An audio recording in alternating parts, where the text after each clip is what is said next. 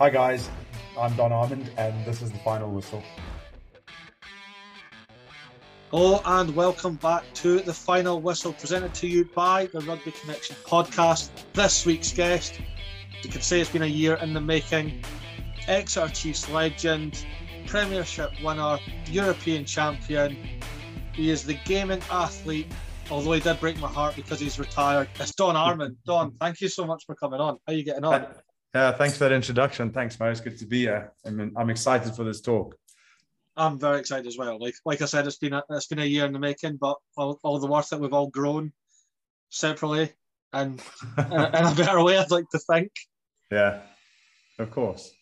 First question, we always ask our guests this just to get the ball rolling. What actually got you into rugby in the first place? As in, like, way back when? Just way back when, yeah. What made you like, oh, this is it, I love rugby?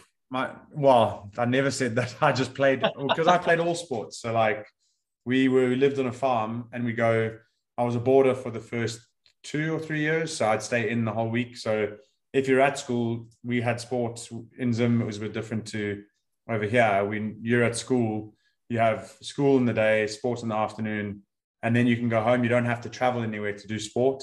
So okay. It's kind of like what a private school's here, but that was just how all sports were, or schools were in Zim. So I was a boarder for the first 2 years and we just did all the sport that we could. And then as it grew, it was like rugby, swimming, cricket, hockey, tennis. So I was just playing sport because that's what everyone else did.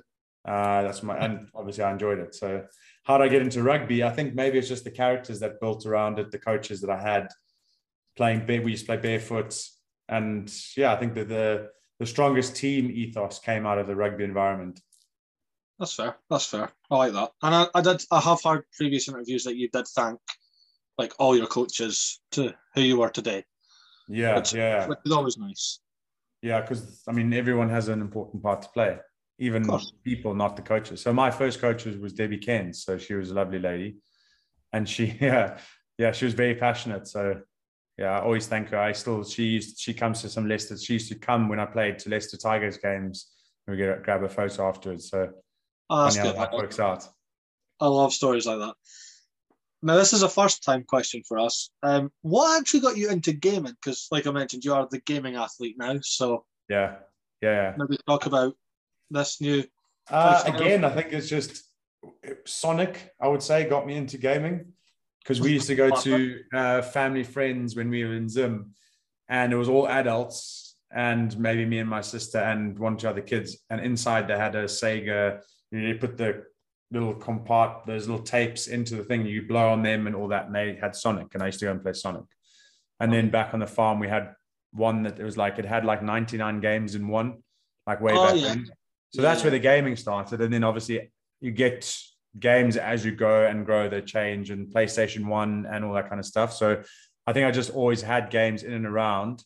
And then at Chiefs, it was all PlayStation 4 and COD. And so it would be play rugby or train, go home and meet in the real world, as that we used to say. So I think gaming's always just been something that's part of an identity that was part of stuff that I had. So no, that's fair enough. I mean, so what made you get into like your own gaming brand instead of jumping on something?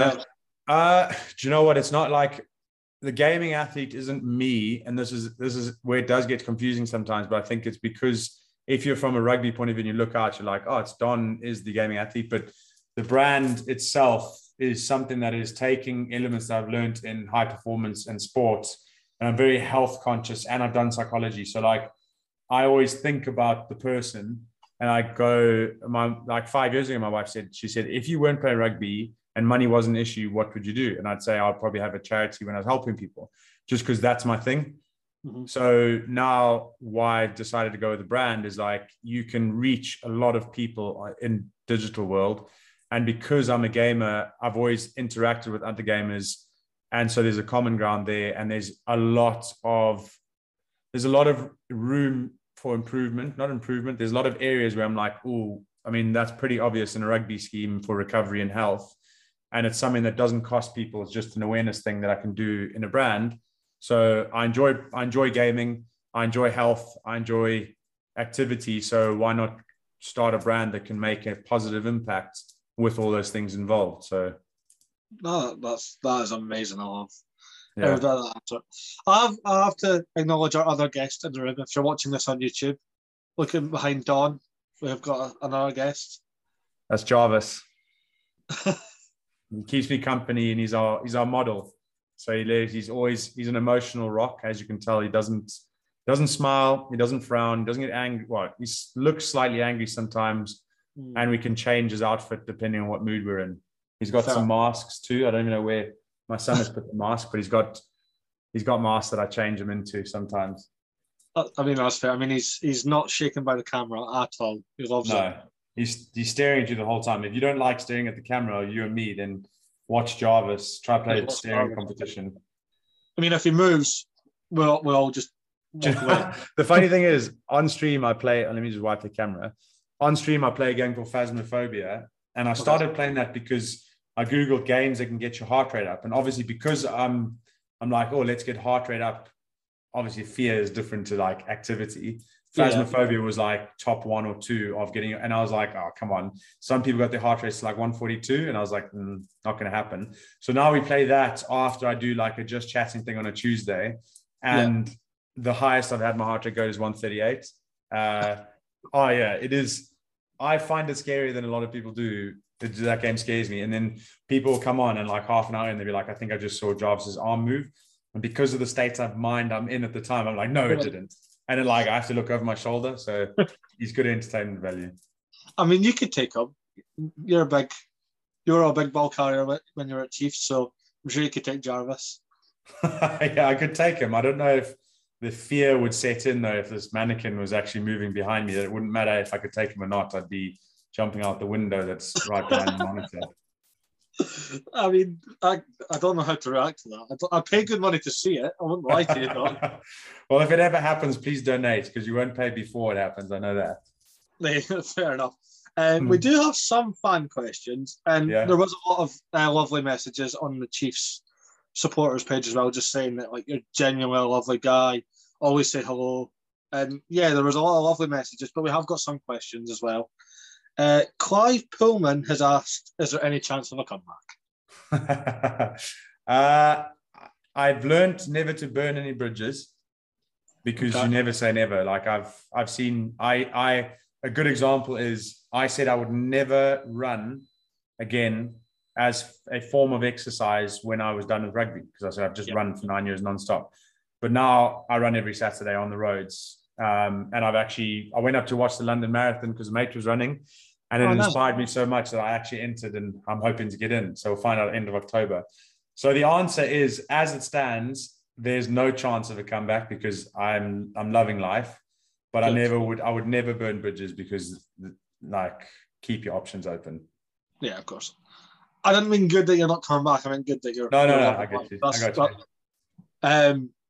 Alex Suffin has asked, do you miss putting on the Chiefs shirt? There's a lot of emotional questions here. Yeah, Alexis, what did she ask? Do you miss putting on the Chiefs shirt? Yeah, of course. I mean, I often come, like, I've had family say, like, oh, aren't you grateful? Because they say, do you miss rugby? And I go, I'm so busy. I'm buzzing about whatever everything I'm creating and where life is at the moment, that I don't really just sit and look back and go, oh, I really wish I was back there. But I'm super grateful. I love putting the Chiefs jersey on. I ended on such a high. I really got to connect with all the players and the fans and like that. That of course I miss it. So if I sit and think about it, yeah, of course. Why? Like, it was a 9-year part of my character and my identity of who I am, and I don't get to do it anymore. So of course I miss it. But then at the same token, do I want to still be doing that today? I don't want to burn the bridge. I would say at this present moment, no, because there's these new things I'm creating and they give me a buzz. So that's fair, perfect, good answer. And I love that you've linked back to your old question there. It's like you've done this before. Joe Stone has asked, he's managed to sneak in 2 questions. He's asked, who's your idol for a start? Who's your idol?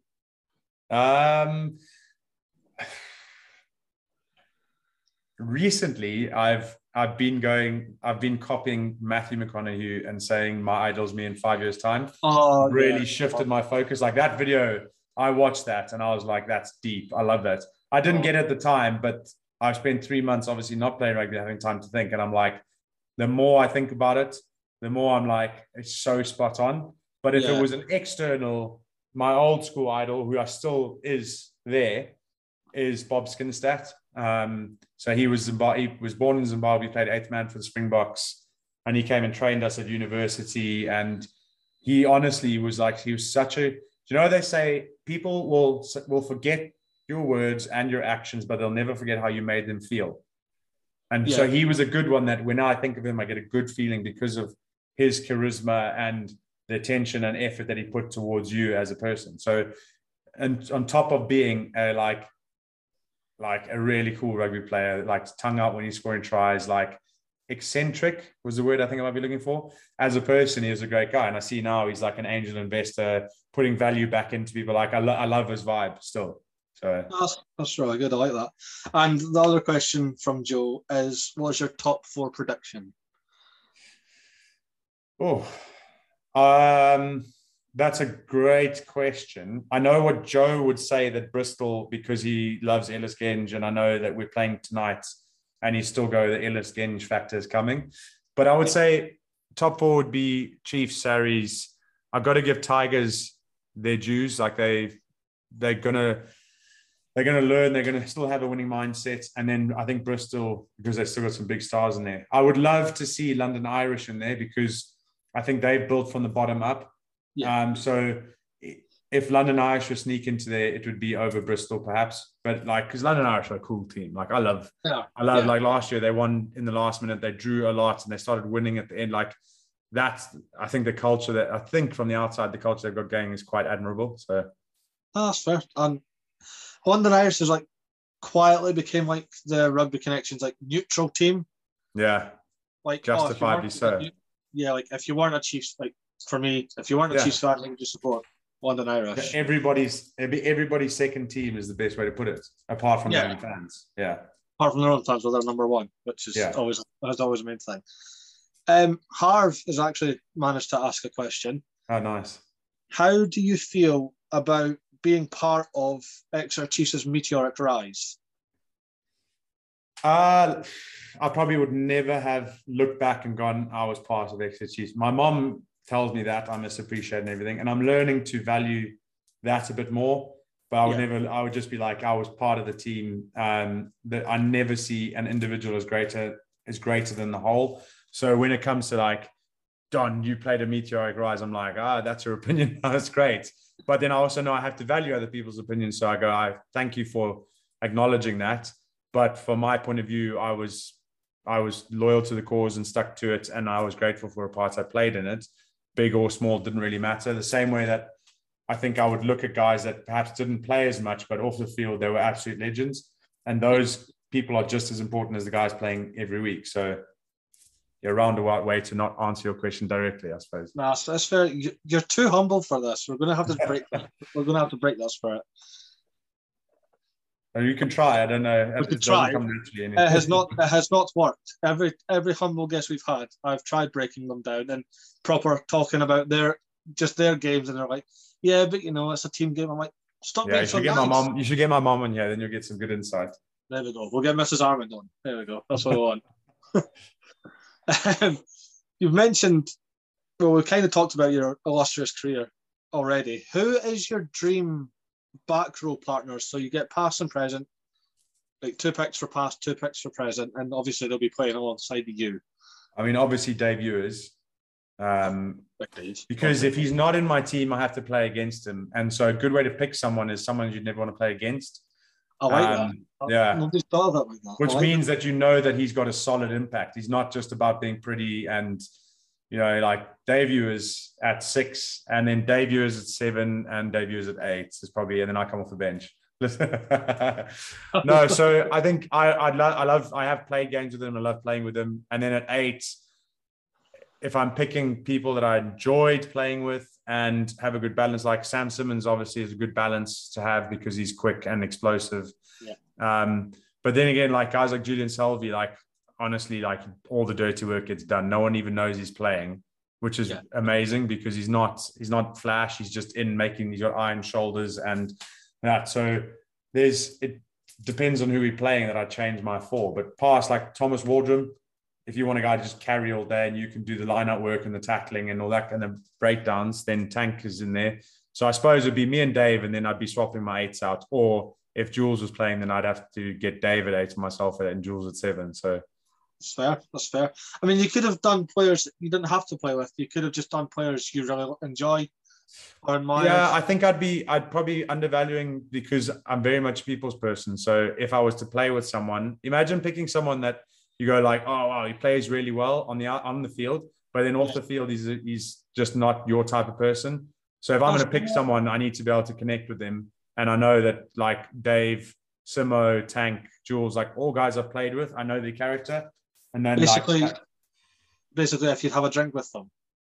Yeah, but I mean, maybe not a drink, but because you can have a drink with almost anyone, but a coffee, because a coffee is like, you could sit down and have a coffee and you're not worried about distractions of who's that and whatever. You're sitting down, you're having a coffee and you have to talk absolute value. So I could have a coffee with all those guys, maybe a cake with Tank, and feel fine. So, yeah. No, I like that. I love the way how you've turned that. I love that.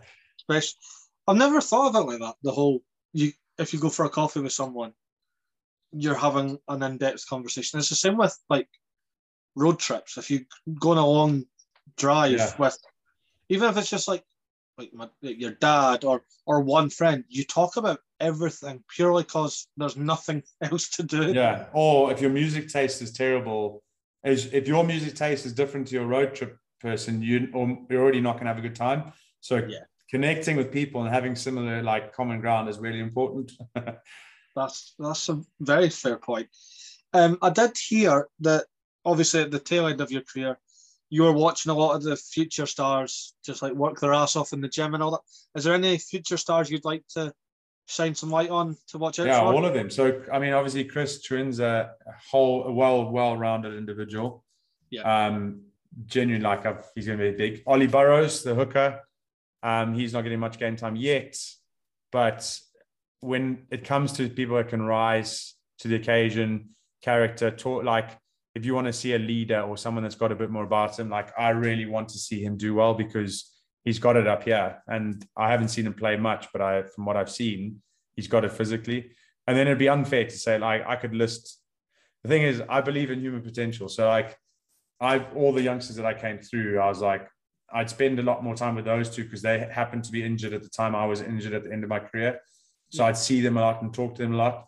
But then there's other guys like Tom Cairns, who's a 9. He's up and coming. Dafford Jenkins, he's just hardcore. Like there's a good bunch of guys coming through that I'm like, like when you see Chiefs fans going, oh, what's happened to the team? I'm like, hold on, guys, watch, just watch and learn, just watch and don't have a bad opinion about anyone. Just let them grow. That's fair. I have got a question. I'm not writing it down. It's just because the last time we had a former Exeter Chief on, they asked me it, so I'm going to throw it onto you. And then I'll let you guess who asked me it as well. Okay. So the question is, who has had more work done, Tom Cruise or Stuart Hogg? Well, obviously Tom Cruise. I love Hoggy. So he's had no work done. That's fair. Who would have asked that? Yeah, I'm going to test. Without looking us up. Jack Yeandle? No. It's the kind of thing Jack Yeandle or Sladey. They're not currently at Chiefs. They are still playing. Past player. Yes, okay. I'm trying to think. Is it Phil Dolman? No. I'm not going to get him. No, it was Nick White. Of course. Little terrier. He's doing so well. I'm so chuffed for him too. His move to Chiefs and then to Oz has been phenomenal. I'm a big fan.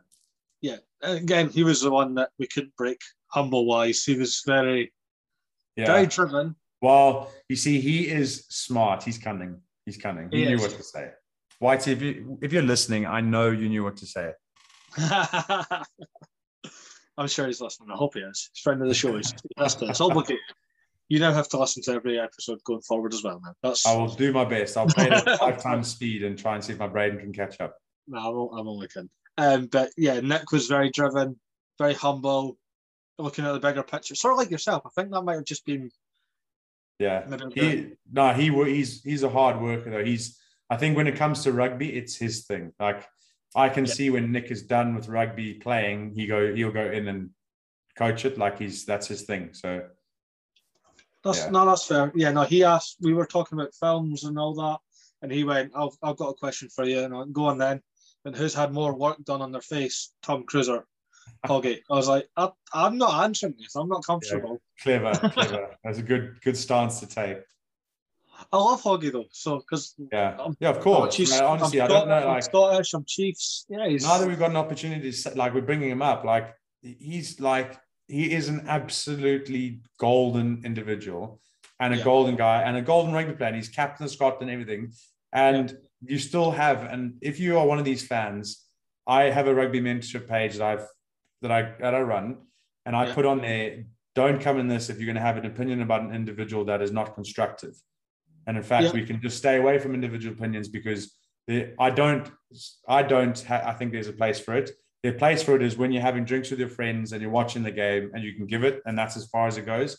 But I saw like the Chiefs lost the game the weekend and so many people were like, oh, I dropped the ball, this, he dropped the ball. And I'm like, what do you get out of it? So if you're listening, guys, I love you and you make the game, but let's try and shift. If you wanted to you always support the team, that's good. If you want to criticize the team because the team is the team. Yeah. They are not individuals that are making conscious decisions to specifically play in a certain way. Like everyone there is coached. Yeah. Yeah, and when people are playing badly, the people that help them are the fans because they are their own worst critics already. So that maybe helps change perspective. I don't understand. And what, not just for Hoggy or Nick. Yeah, no, Hoggy's one example of hundreds. Yeah, no, I get that. I don't get, or the one that hurts my head the most is, say, we'll just use Chiefs as an example. Yeah. Say Chiefs win by 3 points. It's a slugfest, last kick of the game sort of thing. And people moan that we didn't win by enough. Who cares? Did we win? Yeah. It's not their place, yeah. Win is a win. Win's a win. If it was a Champions Cup final and you won by a last-minute kick and it was a slugfest, you wouldn't complain, we could have done more. No, you're European champions. You've done it. Yeah. Shush. Well, I also think everyone has a right to an opinion. Yeah. But I think where we as people play ourselves short is the way we communicate that opinion, because it's one thing having an opinion and it's another thing putting it across in completely the wrong way. So your example is if someone has an opinion that they should have won by more, they can say, I'm so glad we won. Do you know what? Like, I'm really interested to see how the character of the team grows, because if we want a proper winning mindset, we should be winning these games by more. And that's not like, that's just saying It's exciting we won, I acknowledge it. But what we'll do is like, that was a terrible performance. We just won. We should have won by more. And it's like, it's the same thing said in different ways. And communication as a whole is key. Yeah. And like something that I realized that you have to learn how to communicate. It's not just, you don't just get taught in school. You 100%. Get taught by mistakes. And there's lots of books out there. Like one is called Nonviolent Communication. By Marshall Rosenberg. If you haven't heard of it or read it, you'll learn a lot and you'll get along with a lot more people because you'll understand how to communicate. I mean, I've actually left like fan pages and all that just because you get people that are, I want to say entitled. They feel that it is. We don't we can't really cast judgment. It comes across as entitled, but what it is they are passionate and that is their way that they've learned to communicate. But if you actually sat them down and had a coffee with them, they would be able to articulate it in a different way. It's just what social media does is goes, we have to type this. And then they see other people typing and they go, okay, I'm going to jump on that bandwagon. Yeah. So again, I believe in all humans. So I would love to have the time to be like the social media corrector for rugby fans and sit there and just type and be like, hey guys, it's okay. Like, but you like that overly positive spiritual mom that comes around and like makes everything better. Like, I think we just need to get a bit of perspective and go to the other extreme to find the middle ground. So it's there. Don't get me wrong. Like, I think it also is important.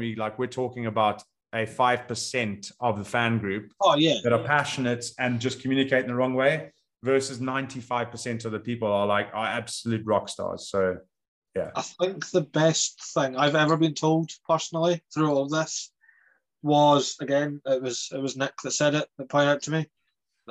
Me personally, I'm not a rugby fan. I'm a rugby supporter, and there's a big difference. Yeah. That I will follow my teams through thick and thin, win, lose, or draw. I'm there the next week. Yeah. Whereas a strong majority of people will be lost, not interested, and then they win again. Oh, let's go back because they won. That's the thing that's an interesting concept. So, like, if you're a rugby supporter, it means you support the team.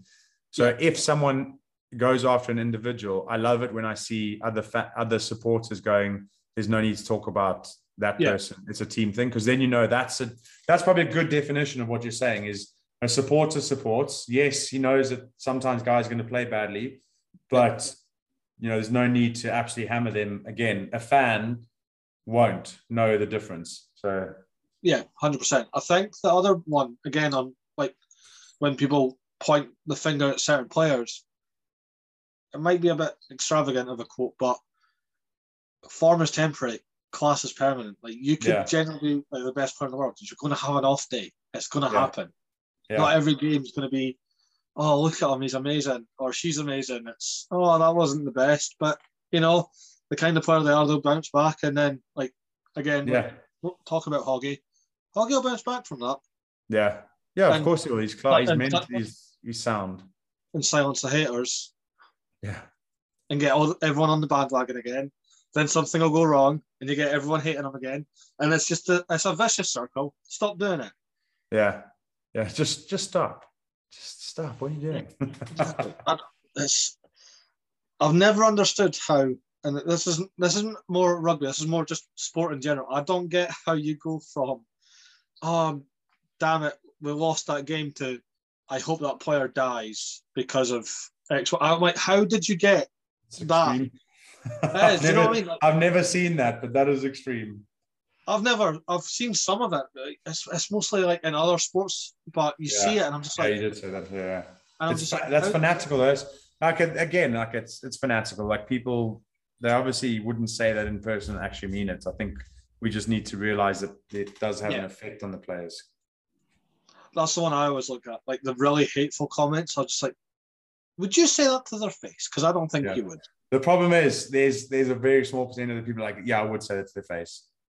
But then you're like, okay, yes, we need to... obviously, the culture of the sport that you're in hasn't shown you that that's not acceptable. Yeah. And so keep being involved in it, but learn. Yeah, exactly. I mean, the big one the pod's dealing with now, well, individually, but the people of the pod is like, who cares about women's rugby? I care. That's what I'm talking about. Yeah. And that's like my whole philosophy. If I don't like something, I'm not going to mention it. Yeah. Because it would just put me in a sour mood. Yeah. Whereas I love rugby. I love all rugby. So I will talk about all the rugby. Yeah. Like you said before we were recording, you don't just talk about one thing. You talk about all rugby. We talk about so much, Don. Yeah. I think I've underplayed how much we talk about. That's good. We constantly... talk about like games that happened that week, and then like London Irish. Oh, we've had two guests from London Irish, so we mentioned that because it's like go those interviews or this game. Oh, we've had somebody from that team, and it just kind of it's a weird mixture we have, but it works. That's good. I think there's it works because there's a lot of people out there that like that kind of content. So great. I mean, you've crushed all the serious part. Actually, I've got one more serious question. And then we'll go into something totally different. I'm not so good at the funny stuff. It's more personal. Sorry, ask the question. Don't worry about it. What's your fondest memory of being a Chief? That's a great question. I know. I'd probably say the LV Cup was the first bit of silverware. It was a big day. I came back from getting married the week before and only was on the bench because someone got injured. So I got him to be the bench and came on in the final. That's a very close tie with the Toulon away game that we played in, was it 2000?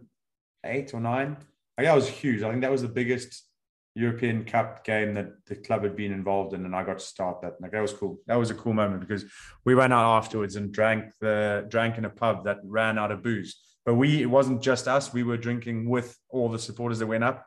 So it was like a complete mix of like fans and supporters and players. And that was a cool evening. That was a cool day, cool event, cool memory. I love that. I love it when I think both the teams I follow are very close to my heart, like Exeter and Edinburgh, are a very community-based team. Yeah, yeah. Like, you know, like if you've seen, I don't know, like John. It's just a made-up name, don't worry. Like, if you see John Smith. Probably, yeah. If you see John week one and he's there in a few weeks' time, you're like, oh, John, nice to see you again. How's the wife? How's the kid? And you end up almost becoming friends with those people. Yeah, yeah, yeah. No, I think it is important because we say connections are really important. So connecting with the fans, knowing who they are, getting to know their names. And like there were a few people that were avid supporters then would just disappear, and I would generally go, I wonder where that person is. And I still don't know, but because they're not my friends, I can't hunt them down and find out. But it's just, you're appreciated if you're listening, by the way. There you go. See, Don Armand really does love everyone. I love it. So now we're going into the more personal side of things, I'd say. Yeah. It's getting to know Don. So what is your favourite food cuisine or style of food, Don? Sushi, definitely. No, we're off to a bad start. What's yours? I really like Italian. I think you can't go wrong with Italian. I don't like fish. That's probably the big. Okay, yeah, that's fine. I mean, Italian, I get you got a wide range of like pastas and pizzas and stuff like that. That's good. I think especially if you know yourself as a parent, if you need to chuck something together quickly, pasta. Italian's good. Yeah, yeah, of course. You can't go wrong with it. Just I've got 20 minutes there. Pasta done. No. Yeah. Nah, but what kind of sushi? Everything except is sushi called nigiri, which is like a rice in the shape of a finger with a piece of fish over it. I'm like, that's not me. Like, I want to decorate it. I want like fish eggs and mayo and crispy onions, and like I want pretty patterns made with salmon and something else, and then something else put on, and like little fish eggs on top. They're called salmon roses. I think it's because when I was at uni, we had an all you can eat place in Cape Town that I used to go with my friends. And it was such we used to go every other week. And it was such a good, those was really good memories on the food. That's why when I have sushi here, I'm like, ooh, I love sushi. Ooh, even though after you've eaten sushi, I feel so full, I feel sick, but it's fun. That's it. I thought, I don't obviously know much about sushi. So when you said nigiri there, I was like, is that the one? There's one that you have with squid and you have to cut out the poison sac. Oh no! I think that's just prawn. Isn't that just with prawns? I don't know.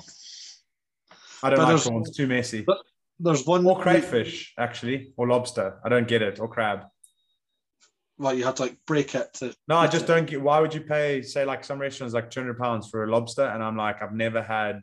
I've tried loads of different flavors, and I'm like, not once have I been I get it. I've always just been why? I'd rather have a crispy chip than this lobster. fair enough. Favorite film? I Love You, Man. Oh, so good. Yeah, what honestly, it's such a good film. And not many people have seen that. The Paul Rudd and just stuff. Yeah, great film. Great, such awkward humor. It's such a good tale of life. I love it. It's such a good film. I was genuinely not expecting that. That's amazing. These are the questions I like. The questions, because you get answers and you're just like, that's not what I was expecting. Or how about this one, right? And this is a complete opposite end of the spectrum, but Boondock Saints. Have you seen that? I've not, no. That was such an underrated movie. It's got a lot of violence in it. Okay. But it's these two Irish brothers that have taken on themselves to take out bad guys, gangs and stuff. But it's the way they do it and the way it's filmed. And I would highly recommend watching Boondock Saints if you haven't. It's really cool. That's fair. I mean, have you seen The Gentleman? No. There's one. Okay. The way it's filmed, it keeps you thinking. Yeah. Like, I'm trying not to spoil. There's a thing at the start, and you're like, all right, cool. And then halfway through, it's like, that's how we got to there. Yeah. So, and it's so good. You've piqued my interest. I'll give it a squiz. Yeah, no, it's really good. It's actually one of my. I'm a big Marvel fan. I love Marvel. Okay. I was disappointed in the final Marvel film where they all came together. What's it even called? The Endgame. Yeah, disappointing. Oh. You can't and I'll tell you why. You can't make Thor fat. You can't make this guy that's you built up to be the God of Thunder, and he's absolutely epic.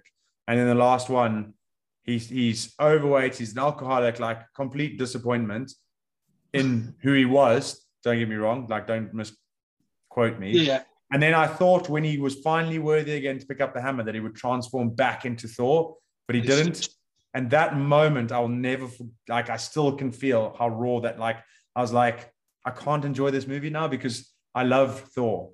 And you ruined the character and you didn't revive him. And then you had Captain Marvel, who's built up to be the world's strongest superhero in the universe. All she does is destroy a ship in that. And then that's it. The whole time is we need Captain Marvel. And she comes in, destroys the ship. And then it's the ending's great. The ending's great. That was my big flaw. That's my only big flaw on Endgame is the whole Captain Marvel thing, because I think I went to the cinema to watch it with my friends. And as soon as she's flying, it's not a spoiler. If you've not seen Endgame at this point, you're sitting under our own. We can talk or turn it off and go watch it right now. Skip about 5 minutes. She flies through, the ship comes down. And I'm like, where were you? If you did that an hour ago, that was the end of the world. Yeah, it was just so stupid. In fact, it took one hit, and I was like, where were you earlier? And it was just one of those thoughts. Yeah. Maybe that's why it's such a good movie, though, because it didn't live up to expectations, disappoints you, and then does what it did to Iron Man, and you're like, oh my gosh, okay, now that's epic. So. I still cry every time. Even though I know it's coming now. I know it's coming, I'm like, and then my body just goes, get tissues, because you're going to cry. Here it is. I got it. Yes, as soon as it snapped, there's a video. It's on TikTok and all that, and it's so well put together, you'd think it was real. Yeah. So it's the Iron Man and the snap, and when it goes white, it's back to Iron Man 1 after the first explosion when he's in the Jeep. It's like if it was all a dream. I was like, imagine it was all a dream. Be straight back to grade 4 English, where you write a whole story and then say, and then I woke up and I was all a dream, and your teacher says this is not a good story. Yeah, I did that. I did that in my English exam. So the be all and end all exam, I was writing this big massive war story, describing all the senses and everything you're seeing, and then I woke, and then I wrote, I'm dead. I don't know why, my brain just went off at the end and went, I'm dead. And my teacher marked me down so far that if you just remove those last 3 words, it would have been a perfect. What could have been? And I was just like, what could have been? Doesn't matter. I'm still doing this. That's all good. Favorite music or song? That's a good question. At the moment, favorite music is music called binaural beats. That's more just stuff I put on all day when I'm trying to work, because it keeps me occupied. But it's not if you go song, I could actually tell you what is my most played. That's just my dog was barking. I didn't know if it was a dog or a child. So my top songs of 2020 is called Liquido Narcotic. It's a great song. But yeah, What I Got by Sublime is a classic that never gets old with me. It was Dave Myro BMX on PlayStation 1, a certain downhill track. And I kept repeating it because you have to do a certain way you jump up the ramp with certain speed and timing. And if you miss it, you restart. And when you restart, the song restarts. So it was just on a loop. Yeah. So that's where that comes from. So I'll tell you my top 10. Yeah, and a lot of them had to do with you're trying to listen to rugby songs that G you up. Yeah. So it's like Freeloader by Max Riven, Narcotic, well, that's a remix by someone else, but Liquido Narcotics, the original. Someday by Kygo and Zach Brown, great song. Perfect, You Will Be Found. Oof, that one's not there because of rugby. That's a great song though. What I got, Breaking Me by Topic or A7Z's, Walk Me Home by Pink. That's a great song. And then, yeah, Surviving by Sondra. I don't even know what that song is, but I need to listen to it, then I'll know. Yeah. Yeah, sure. Perfect. Thank you, Spotify, for your top songs of 2020. Appreciate it. Yes, it's always helpful when you just look at Spotify. It's helpful until you realize that your top 10 are like, wow, what am I listening to? I'm going to change my music. The worst, it was actually 2020 was the worst one for me.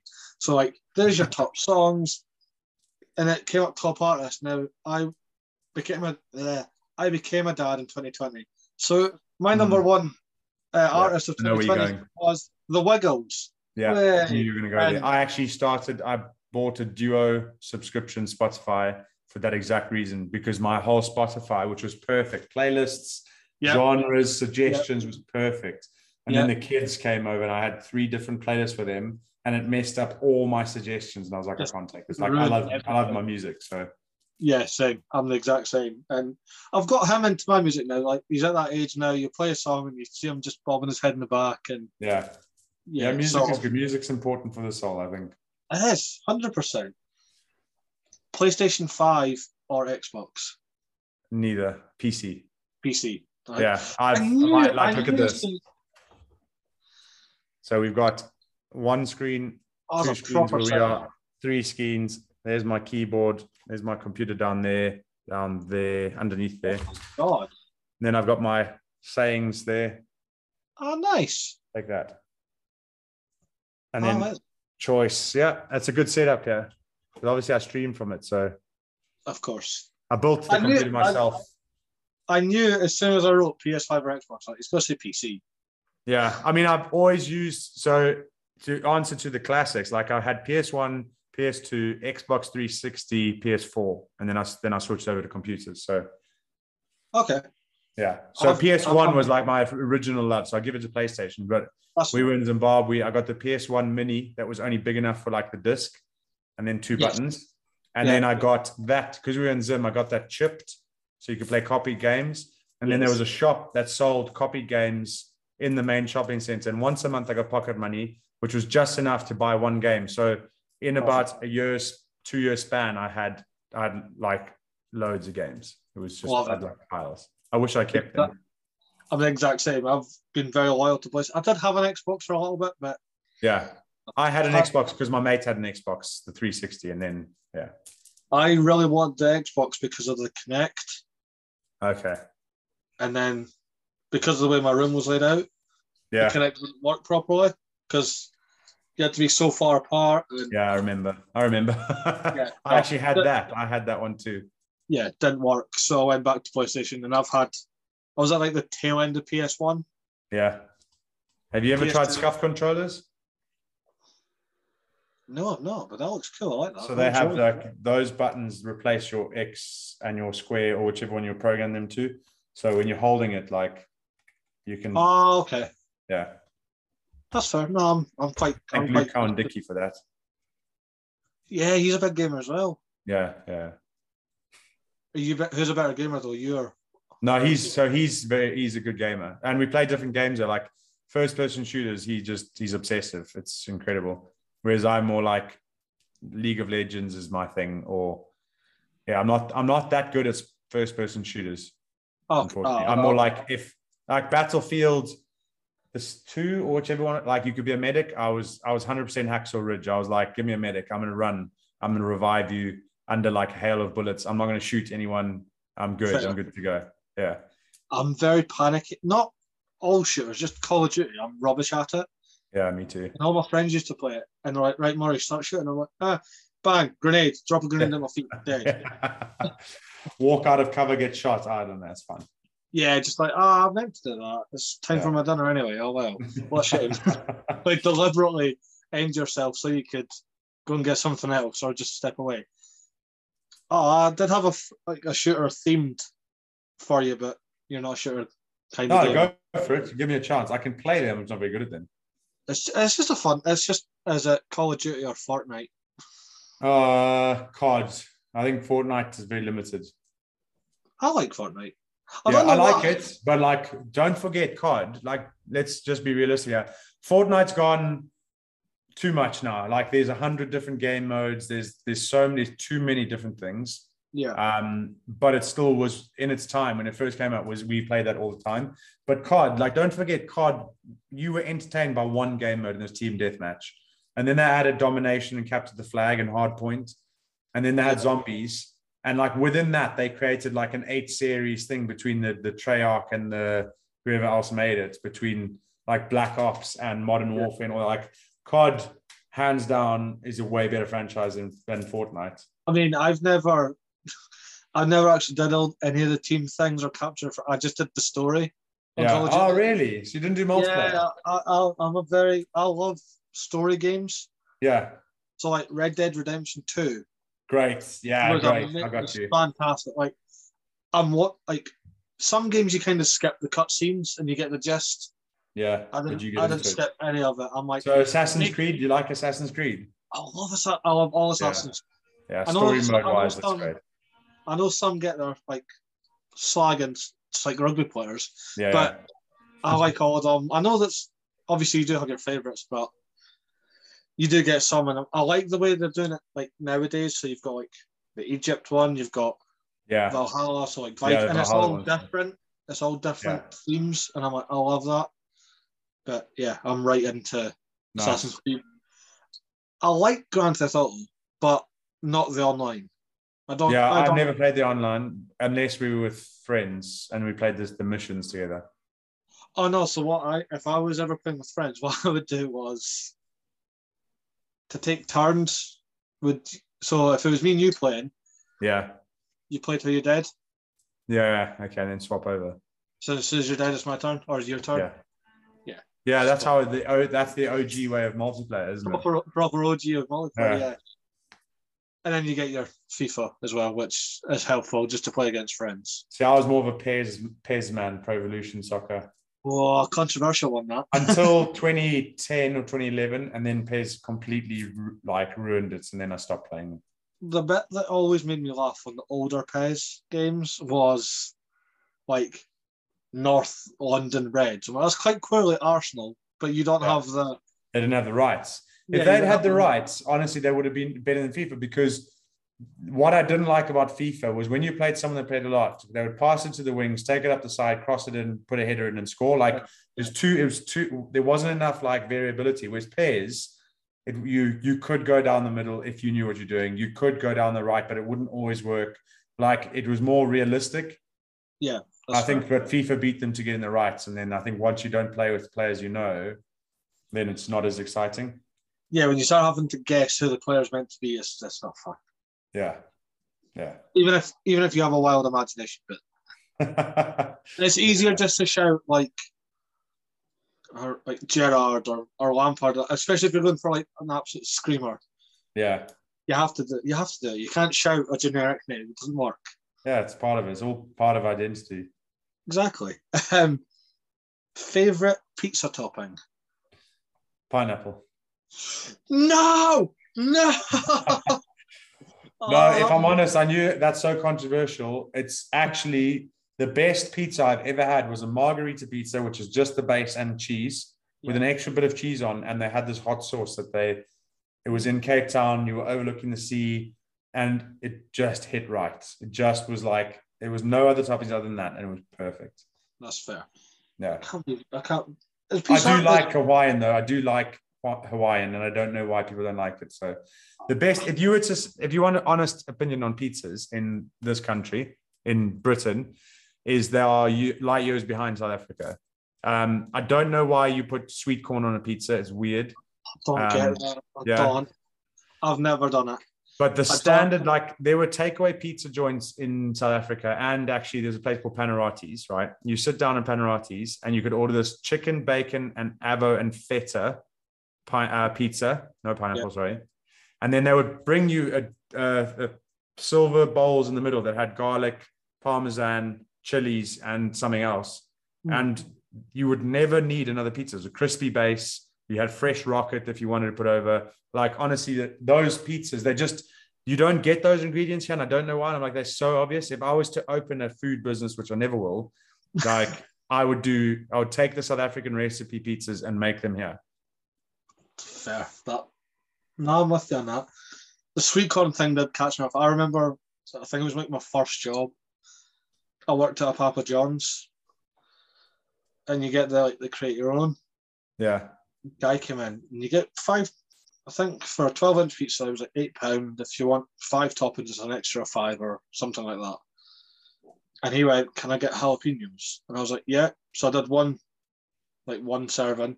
No, 5 lots of jalapenos. I'm like, no. So he wants a lot. Just had like 5 toppings worth of jalapenos on a cheese and tomato pizza. Mate, fair. Each to their own, eh? I made it. It's my job, but I was making it, and I'm just like, this is... Do you think he was getting that to spite someone? Yeah. I was like, at what point is this... Like, do you stop me being like, mate, I'm only joking? Okay. No, there was another one, and again, this is by far the worst pizza I ever made. Again, the whole 5 toppings. Sweet corn, so it's already a big no for you. Yeah. Crispy onions. Yeah, I can do those. Jalapenos again. Shredded chicken. And then anchovies. I was like, that is disgusting. That's horrible. Interesting, yeah. I like what are they called? Calipers? Why does that word not seem like... It's that little salty, like raisin thing you put with salmon and sour cream. Something with a C. Calipers, I think. No, we're way off. I was going to say, because isn't calipers on a car? Calipers is a thing, like a caliper thing. Why can't I get it? I dread to think we were going to Google salty salmon snack. I don't know. I'm trying to... Why can I not? Anyway, carry on and it'll come to me. No, you're fine. Biggest capers. You weren't far off. Yeah, that's close. Bloody calipers. I didn't have to Google that either. I thought of it before. I'm sure. Your biggest inspiration and why? What, for rugby or life? Life. We'll go for life. This is about you, not as a rugby player. So. We'll go for life. My biggest inspiration is me in 5 years. I'm genuinely, like 2 or 3 months ago, like I get that completely and I'll explain why. It's important to give context. Like, okay, everyone says don't try and be perfect, and I get that. But then again, do we set ourselves short by not trying to raise our standards because we go, I'm not perfect, so I'm just fine? Whereas if your hero and your inspiration is you in 5 years' time, and your vision of what you are in 5 years' time is, how do you look? How do you feel? Who are your friends? Are you happy? What's your character like? Are you a good person? Are you upstanding when you need to be at the right time? Are you a good husband? Are you a good father? Are you a good friend? Are you someone that's reliable? What's your integrity like? Like all these things like that. If you know what that is like in 5 years' time, why would anyone else or anything else inspire you?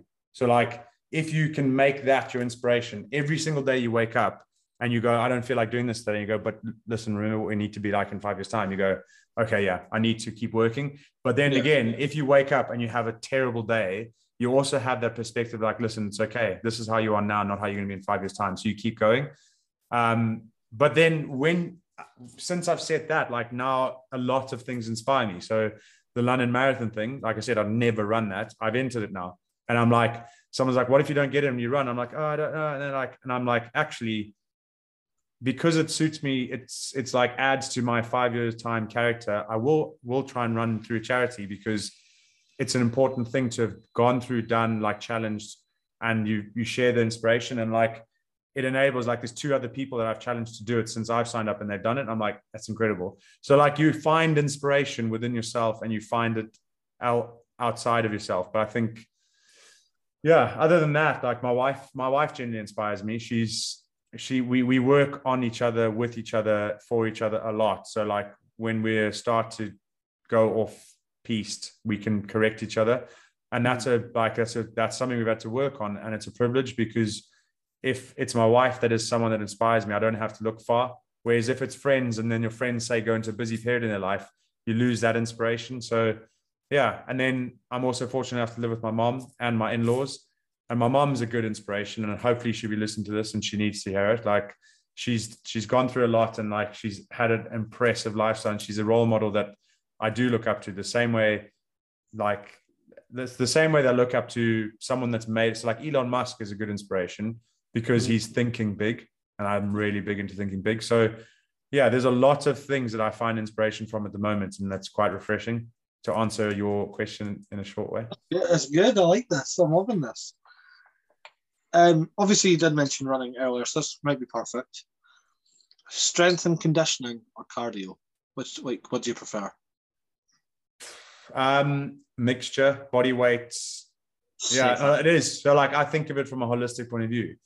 Be all and end all. If you had to choose one, it would be cardio, because I think you can live a relatively healthy lifestyle with cardio alone, and then without strength and conditioning. But if you want to go aesthetics and, you know, certain outcomes, you need the strength and conditioning. But again, like, there's other things to think about. Strength and conditioning is like repetitive strain to build the muscles is putting strain in your joints. So the weights that you're lifting then is actually might impact you in the longer term. And so that's why, like, I immediately went to body weight, because if it's your body weight that you're doing, then you can build up the muscles around to support the body weight. Yeah, I've thought a lot about it. No, that's good. I feel like you already know the questions before I've actually answered. I've asked them, so. I've had 3 months to think about most things, so. Yeah, no, that's good. That's good. Do you have any tattoos? Yes, one on my finger. Yeah, I got. What's a TMO? TMD, not TMD. If it was TMO, that would have been way too rugby. There's way too rugby. There's way too much there. No, so we went on a team building thing in a foreign country when I still played rugby, and you obviously have a good time, and some guys got tattoos. So I went and got one, and TMD is truly, madly, deeply, something that my wife and I, the song that we like, and we had previously spoken about getting tattoos. And so I was just like, I'll get one there, because it's not like an outrageously bad one across your chest or anything. It was something small, something I never thought I would do. And I did. And I'm like, I quite like it now, because some people hate tattoos, and it's like, well, I really like it. So it's been a good lesson for me to go, if I like it, that's more important than upsetting other people. Yeah. And actually, yeah, then it's fine. So yeah, I've got a tattoo. I think the fun bit for me is, I love talking about tattoos because I've got quite a few. Like, yeah. Nice. I don't know if you can see it, but I've got a quote in there. What is that? It says, "Too weird to live, too rare to die." Nice. I love the quote, and I didn't realise until after I got it. It's one of my favourite bands, like earlier albums as well. Panic! At the Disco. Oh yeah, but honestly, they're a great band. So I know, Panic! At the Disco and Pez were my go-to when I played. Me and my housemate used to play when I was in digs in South Africa. Oh nice! No, I love Panic! At the Disco. It was a 2012 album. It was great. That's so good. I mean, it wasn't until after I got it. I just seen the quote somewhere. Oh, that's brilliant. That, like, because people think I'm a bit like, oh, Murray, you're weird. I'm like, yeah, but if I was gone, you'd miss me. So everyone's weird in their own way, aren't they? Exactly. So I got it, and then it wasn't until I clicked, like, let's listen to Panic. Like, I was in that, you know, like when you're in a mood where you just want to listen to that one artist. I was like, let's put some Panic! At the Disco on, and it's Too Weird to Live, Too Rare to Die. I was like, oh, cool. No, it's got a double. Yeah, I like it. And then I've got both my calves done, but I can't be bothered standing up. And I've got the Thor hammer. So there you go. Yeah, of course. Nice, my man. And I got my neck done, but that was done when I was underage. So it's slightly addicting, isn't it? I think it's the weirdest thing ever, because the pain. I hate it. I hate getting tattooed. It hurts. I don't like wince and pain. I kind of just like grip my teeth and get on with it. But I think because I got a few tattoos in like a very short succession of time, so it wasn't too bad. But then like COVID happened, you have a baby and blah blah blah. So the Thor tattoo and it's this big. It's actually palm size. Sorry. Yeah. It's not big at all. It's literally just a hammer with a little bit of like lightning coming off it. Hurt like. Yeah. Hurt like. Areas. Yeah. Like just on the inside of my calf, and I was like, right, okay, it's fine. I've had my calf done before. As soon as the needle touched me, I'm like, oh my god. You got to earn the Thor one though. That's why. Because I'm embracing the power of Thor. There you go. Yeah, yeah, of course. You don't. Nothing comes easy. Nothing good comes easy. Nothing. I was just going to ask, would you get any other tattoos? And if so, what would I get? What would you get? Yeah. I'd probably get a Nyami Nyami.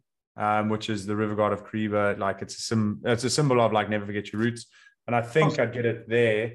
Another subtle one because it's for me, not like. And if I was to get another one, I don't know if I get one apart from that. Maybe a flame lily, which also the national flower of Zimbabwe. Nice. So just again, it's the whole theme of never forget your roots. So yeah, I would, but I'm in no rush to get one. It's something I'm like, yeah, I'm thinking about it. So that's fair. You could use that as your 5-year thing as well. Yeah, true. I added in there. I'll get a tattoo in 5 years. Gets 5 years. We'll see. I like it. Maybe I should just because of integrity. One thing that you love doing, but you don't get to do it often. Gaming. No, if I'm honest, I don't get to, like, I'm trying to run the business. I'd love to be able to sit and just game. Like last night was the first time I've done a Thursday night stream where I get to game, and that's the first time I've gamed on stream properly. Like I don't really count Phasmophobia as gaming. I actually like gaming with my mates, and I don't get to do that often because the timing is different. But I do get that to do often. I think what I really like to do is maybe be out in the mountains with my son. He likes Dartmoor, which is like the hilly areas. And like, it's once you're out there, like, this is really nice. Same as like, if you're out on a paddleboard and it's just, this is just more quiet and stuff like that's really nice. It just, you don't often get enough time to do that. So that's fair. Yeah. I think I live a relatively like low key life as it is. And so I enjoy it. So there's not much I don't get to like, there's not much I don't get to do that I really love, if that makes sense. Yeah. No, I get it. I'm finding joy in a lot of what I do. So I'm going to flip it. What's one thing you hate doing, but you have to do it? I'm going to flip it and I'm going to say nothing because I'm choosing to do everything that I do. And if I hate doing it, then I'm going to constantly be in a mood that's going to bring me down. And I'm very much focusing on getting to a place where I've decided this is the lifestyle I want. And if I've decided that, I need to be content with it. And if I'm going to be content with it, I can't hate it. So there are things, so like we hire out a pool and I have to maintain that every single day. Otherwise the chemicals will be unbalanced. I'm trying to get it automated.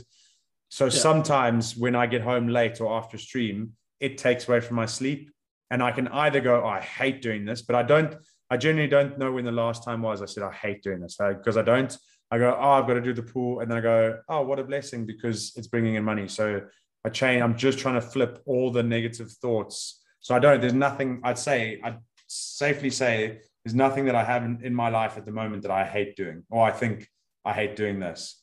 That takes a lot of work to get to that point. I do understand that. So that's fair. Mine's is a bit more vain than that then. Yours is a bit more what, sorry? Just a bit more like. What is yours? I hate going food shopping. Well, why don't you just order them online? Just because of where we are, there's no like local that you have to drive to like the nearest town to supermarket. So like Sainsbury's or something doesn't deliver to your house? Probably does, but it's just weird. No, it's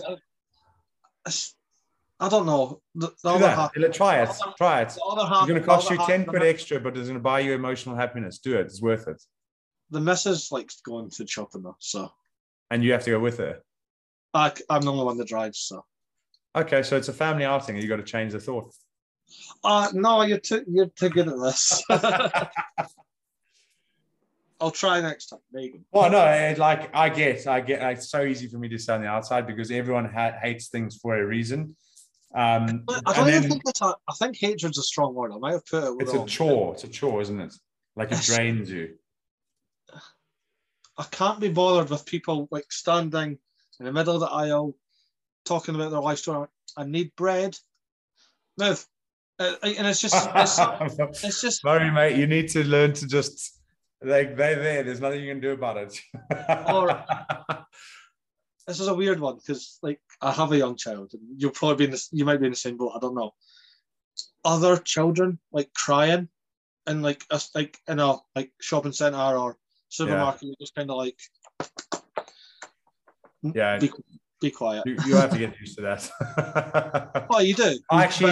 I get more upset when my kids are crying because I don't want everyone else to get like bothered by it. Then when I see other people's kids crying, I'm like, oh, shame, poor kid. Oh, but when my kids go, I'm like, shh, it's okay. Don't upset people. It depends. Should be the other way around. If there's one, okay, well, a child like just throwing a tantrum, like they wanted something, their mum said no, and they just. Yeah. Dropped to the floor, middle of the supermarket. I want this, and yeah, like what is it? How does that make me feel? Yeah, just like I believe in all humans, so when I see a kid doing that, I get very interested. I'm trying to understand you. Like that kid isn't a naughty kid. That kid is just doesn't know how to express its emotions and is frustrated. That's I know you're gonna be like, mate, what are you on? But like, no, I get it. You know, yeah. Like, and I feel sorry for the mom or the parent because I'm like, they try their best within what they know. And that kid is throwing a tantrum. And now because that kid is throwing a tantrum in the middle of the shopping center, they will probably put unrealistic expectations then to stop the kid having parent tantrums, where actually all they need to hear from someone and go, oh, he's having a tantrum. That's cool. Nice that he expresses. And if that parent then takes all that like judgment pressure off themselves and that stress and be like, okay, how do I really deal with my child? Okay, I see your cross. Let's understand you can't get that. Stay firm on that. There's better ways of dealing with your emotions. And you set that kid up better for life than if you're like, stop screaming, stop, get to the car and like shout, because then it's easier when it's someone else's kid throwing a tantrum because I get really good perspective. But again, when that's flipped, I sometimes can lose perspective. I'm like, no, please don't throw a tantrum. You're okay. It's fine. It's fine. So it is. It's just. As if you tell them, like, don't do it because they'll hurt themselves, but they think that's them getting a row. No, yeah, not getting a row. Just don't do that. There's a really good thing is like the human brain cannot comprehend the negative, and to understand an example of is like don't think of an elephant. So you think of an elephant because you can't comprehend the negative. So when you tell a kid, don't do that, their brain goes, do that. Because the don't just doesn't exist. They don't see it as like a naughty. They just go, do that. Don't think of an elephant. You're like, an elephant, damn. So like a kid is like, don't. How often have you said to your kid, like, don't put your food on the floor? And they go, food on the floor. It's done. And you're like, I told you not to. And they're like, I'm sorry. Your brain said do it. So like. It's like the whole wet paint, like do not touch wet paint. Yeah, people touch exactly. I want to touch it. Yeah, like 24-year-old, you go to a museum. Do not touch these. Yeah, grown adults. Yeah, okay. We've all got things to learn though. Everything's a learning curve. Who is? I know you said you're not much of a drinker, but who's the best chief to have a drink with? Dave Ewers. Dave Ewers, nice. Yeah, do you know what it is? Is because not because necessarily he's a massive drinker, but because someone I consider to be a good drinker with is someone that you can do things at your own pace and they don't try and skew you left or right. No, they will stick to their own thing. This is how I'm doing it. If you don't want to, that's good. If you want to drink way more, that's also good. That's a good drinker. So that's why I say, like, it's very important to understand. I'm not saying that Dave is a massive alcoholic. He's quite the opposite. Like, he's good to have out because if I want to, he doesn't get skewed by what other people are doing. He just does what he feels like, which is really cool because it creates a comfort. Yeah, and that's a good person to drink with. I'm guessing Dave would be the who would you like most likely go for a coffee with as well? Is Dave that same answer or? We go for a lot of coffees with anyway. So does it have to be in the rugby team? No, just it could be anyone in the world. anyone you want, who would you like to go for a coffee with? Me. Yeah, apart from you, because this is not far off. Not actually. She is a good. I'm probably thinking too deep about this. Elon Musk, yeah, there's no limits with what he can think. So you want to hang around people that can lift your thoughts up. I know, no matter what I said, he wouldn't put limits on. He would be like, "Cool, how else can you grow on that?" Yeah, I need a coffee with Elon Musk. Like, Elon, give me money for the pod, so I can. If you don't ask, you don't get. That's exactly how I operate on this. Yeah. That's how I get every day. Okay, Murray, I know that this podcast has been great, but I would like you to send me a screenshot of you DMing Elon Musk. Can I please have a coffee with you? Oh, okay. Go on. Why? What have you got to lose?